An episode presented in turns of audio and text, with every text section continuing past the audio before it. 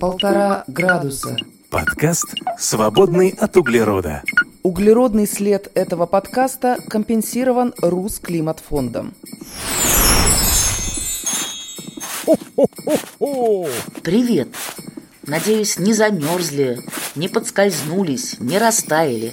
У меня тут, например, сплошные лужи со льдом, что-то льется и падает с крыши. Но самое главное, что не заболели. В этом эпизоде в поддержку всем нам смех Санта-Клауса или Деда Мороза или финского персонажа Йоул-Пуки. Звонкие колокольчики. И праздничный салат из баскетбола «Хо-хо» Жака Ива Кусто, цели устойчивого развития профессора Преображенского, куда же без него, неистощительного использования и конкурса для журналистов. Но сначала от семейства экодилетанта Лена Упорова, это я, плюс Алеша и Вася, и нежного экоактивиста и поэта с ником Эми Природа небольшой полубатл, полудискуссия о елочке. В лесу, в лесу, лесу, в лесу, в лесу родилась елочка. В лесу она, в лесу она, в лесу она росла. Зимой и лет, зимой и лет, зимой и летом стройная, зимой и летом стройная, зеленая была. Зимой и летом стройная, зеленая была. Везет лошадь, Везет лошадь, везет лошадка дровинки, а в дровнях а в дровнях а в дровнях мужичок. срубил он нашу, срубил, срубил он елочку, срубил он нашу елочку под самый корешок. И вот она, И вот она, и вот она, нарядная на праздник нам, на праздник нам, на праздник нам пришла. И много-много, и много-много. И безо всяких ГМО, напитков, фруктов, сладостей, добра, чудес и радости всем людям принесла. Наболела! кричит елочка. Наболела! Я годами росла, как умела, и мечтала стать большой и прекрасной, помогать лесу птицам и зайцам. Но в дурном человеческом мире я игрушка на две недели. Новый год меня нагло срубили и в последний путь нарядили. Мне уже не вернуться обратно, я уже не вырасту выше. Я прошу вас, люди, о важном. Берегите деревья, услышьте. Не спешите купить на базаре деревца из токсичного пластика, а создайте своими руками украшения для вашего праздника. Волшебство не в живых деревьях, не в придуманных символах счастья, а в простой человеческой вере, что мечты способны сбываться. Здравствуй, дерево. Прощай, углерод.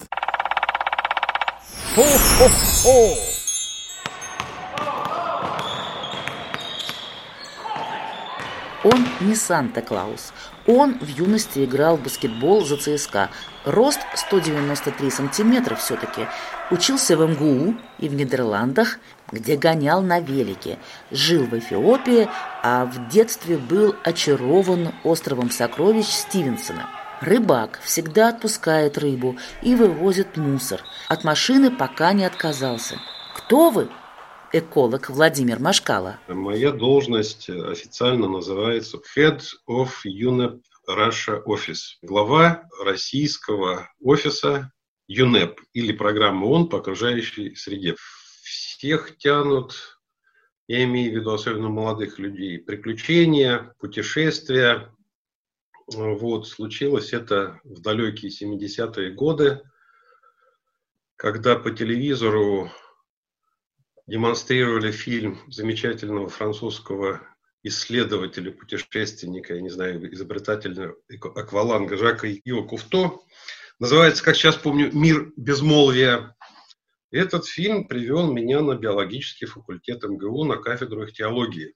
Но посмотрев, чем они занимаются, я понял, что э, выращивать рыбу в рыбном хозяйстве меня не очень тянет. Поэтому я немедленно с биологического факультета, там же был э, день открытых дверей в один день, на 21 этаж главного здания МГУ в географический факультет. Вот так я и стал географом, можно сказать. Вы знаете, я в свое время играл в баскетбол почти профессионально.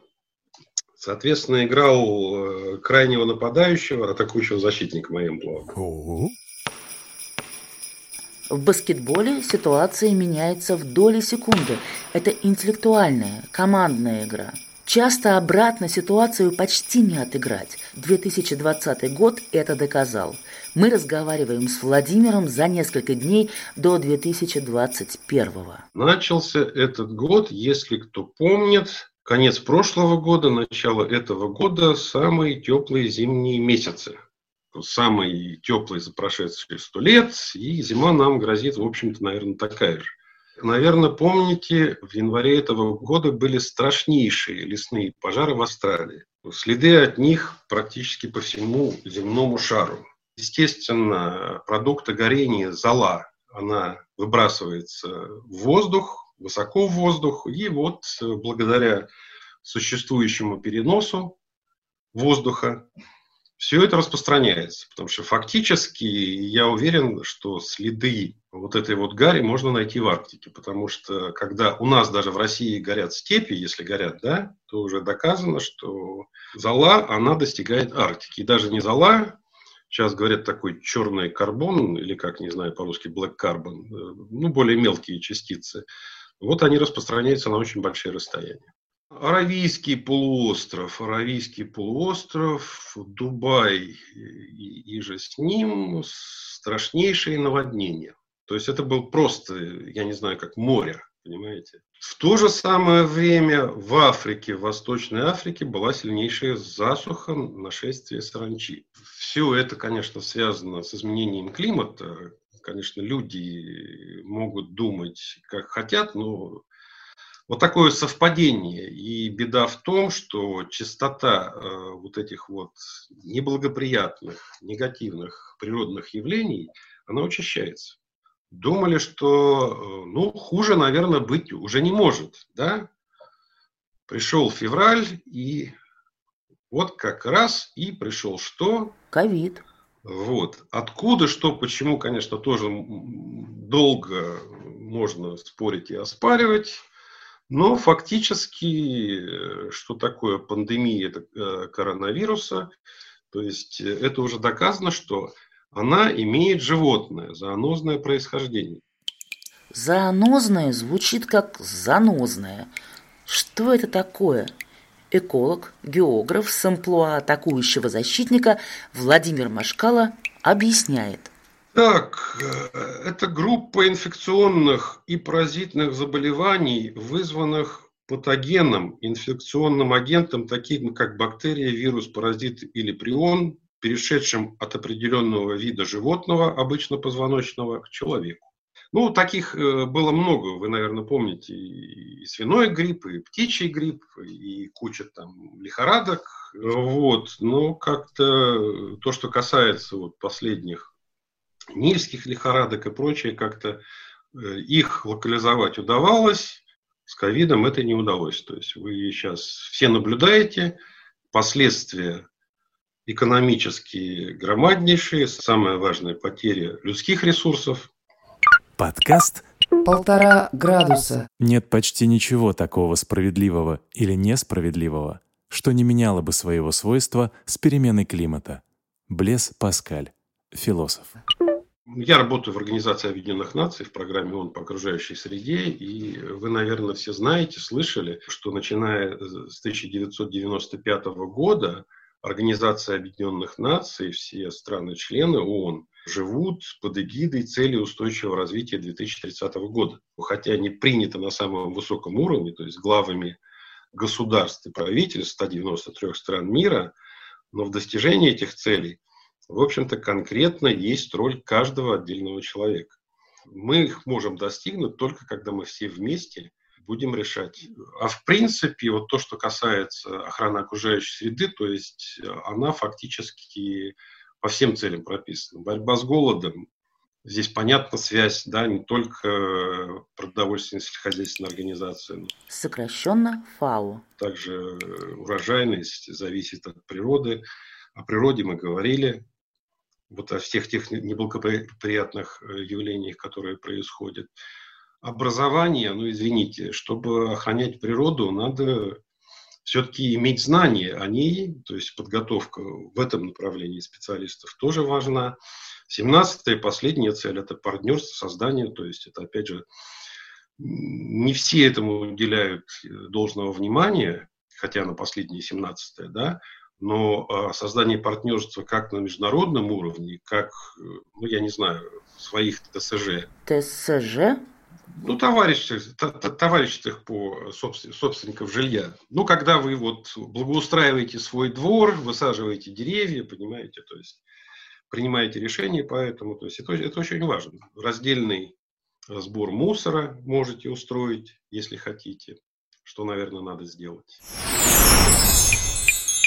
Купил в пластиковой упаковке? Не забудь сказать на кассе «Мне еще две планеты, пожалуйста». Сейчас важное сообщение от Владимира. Важно еще проговорить. Есть вероятность того, что скоро пластика в океане будет больше, чем рыбы. Больше, чем рыбы, пластика. Негативное явление у нас как мусор. В целом вот э, ЮНЕП видит, что перед миром стоят три глобальных вызова или три глобальных проблемы. Первое – это изменение климата и его последствия. Второе – это стремительное исчезновение биологического разнообразия. И третий вызов, третий вызов – это загрязнение всех видов, и химические, и медицинские, и пластиковые. Это вот сейчас стоят три таких вызова.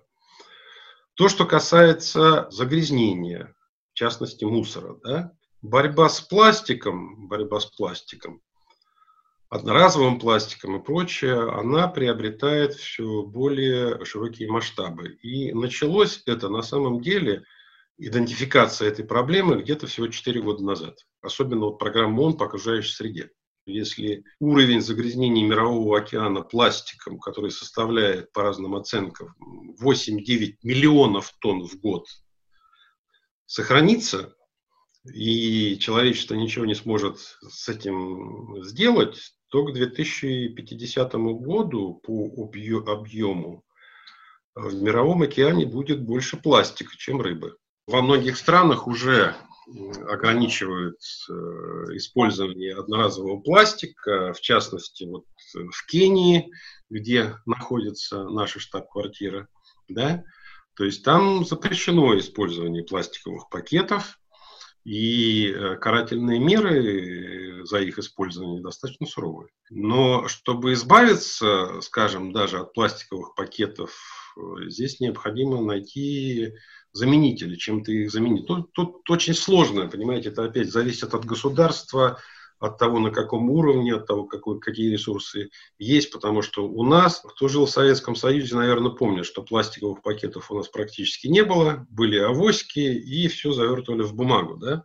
Но не все так просто. Получается, что вот уровень развития технологий у нас такой, что бумажные пакеты, они дороже, чем пластиковые сейчас. Хотя когда-то было наоборот. Естественно, это уже задача государства, создание экономического и финансового механизма, чтобы это стало выгодным. То есть не просто, чтобы как-то терялось, да. Ну, вот я, я говорю, что в Советском Союзе пакеты были пластиковые, многоразовые. Их стирали, берегли. Прерву нашего героя. Потрясающее было чувство. Друг семьи, авиаконструктор, дядя Володя, привез из Швейцарии шоколад. Он лежал в пакете с видом Монблана. Я гордо в течение трех лет носила в нем в школу сменную обувь. Все завидовали. Да, да, долой воспоминания, продолжим о главном. Самое главное, самое главное, я везде это говорил, если помните, у Булгакова в «Собачьем сердце» профессор Преображенский говорил, что э, разруха э, не в клозетах, а разруха в головах. Вот, вот именно это, понимаете, ключевая, ключевая фраза, что если мы не изменим сознание, у нас и будет разруха продолжаться. То есть то отношение, вот, которое есть, когда можно спокойно выбросить пакет или маску медицинскую, понимаете, вот, не подумав о последствиях. Здесь именно журналисты, именно те люди, которые занимаются образованием, да, я даже сказал бы, наверное, еще и воспитатели детского сада, вот на том уровне, надо начинать. Сейчас все говорят про устойчивое развитие, как-то это не по-русски. В российской науке, и в частности у лесоводов, есть более я бы сказал, емкий термин, неистощительное использование. То, что касается лесов, то, что касается природных ресурсов, понимаете, то есть такое использование, которое не приводит к истощению, то есть это и есть устойчивое. Это не просто поддержание, как sustain, выживать, да, или баланс. Вот. Это именно неистощительное. Но я считаю, что на русском языке это звучит гораздо грамотнее и более понятно. И что, что я хочу пожелать, что опять же, опять же, вот перед нами стоит задача, этот ковид, который мы можем побороть только если объединим свои усилия, только если мы э, будем познавать и уважать законы природы.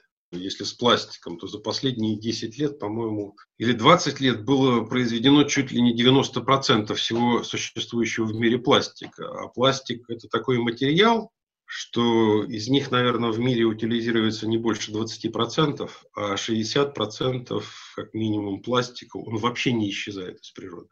Шутки с природой, они опасны. О журналистах и еще нескольких важных вещах сейчас скажет основатель и президент Русклимат-фонда Марианна Монтяну. О, хо, хо, хо. Дорогие друзья и дорогие все, все те, кто чувствует, что природа нуждается в нашей помощи. В это неопределенное время все мы говорим друг другу теплые слова. Это душевный климат – но очень важно, чтобы климат на нашей общей планете не становился теплее. Иначе все слова – это лишь ветер из слов и букв. Для того, чтобы сохранить экосистему Земли, Русклиматфонд вместе с вами посадил 50 тысяч дубов, сосен, елей и кленов. В следующем году мы будем ухаживать за ними и посадим еще. Так мы стараемся уменьшить углеродный след, который греет планету. На нашем сайте вы сможете рассчитать свой углеродный след, чтобы сделать его чуть поменьше. Даже меньше, чем хвостик у белки. Это только начало. Мы работаем над своей коллекцией худи и других прикольных штучек, которые природолюбивы, красивы, изящны. Инновационные ткани нам в помощь. Специальное сообщение для журналистов – Вместе с программами ООН, ЮНЕП и ФАО мы объявили конкурс для вас. Вы удивитесь, но, конечно, про климат. Мы будем ждать ваши сюжеты на нашем сайте человеклесклимат.рф. Поверьте, призы вас приятно удивят. Да, еще мы запускаем радио, радио Климат. Хорошая музыка и дискуссия о том, что ждет нас и природу. Спасибо всем за то, что вы сортируете мусор, сохраняете и сажаете леса, гуляете в лесу и обнимаете деревья. Я надеюсь, что наши мечты станут более высокими, а температура на планете более низкой. Ваша Мариана и Русклиматфонд. Ну вот как-то так. Радости, успехов, вопреки всему. Хо-хо! и до встречи в новом эпизоде подкаста «Полтора градуса».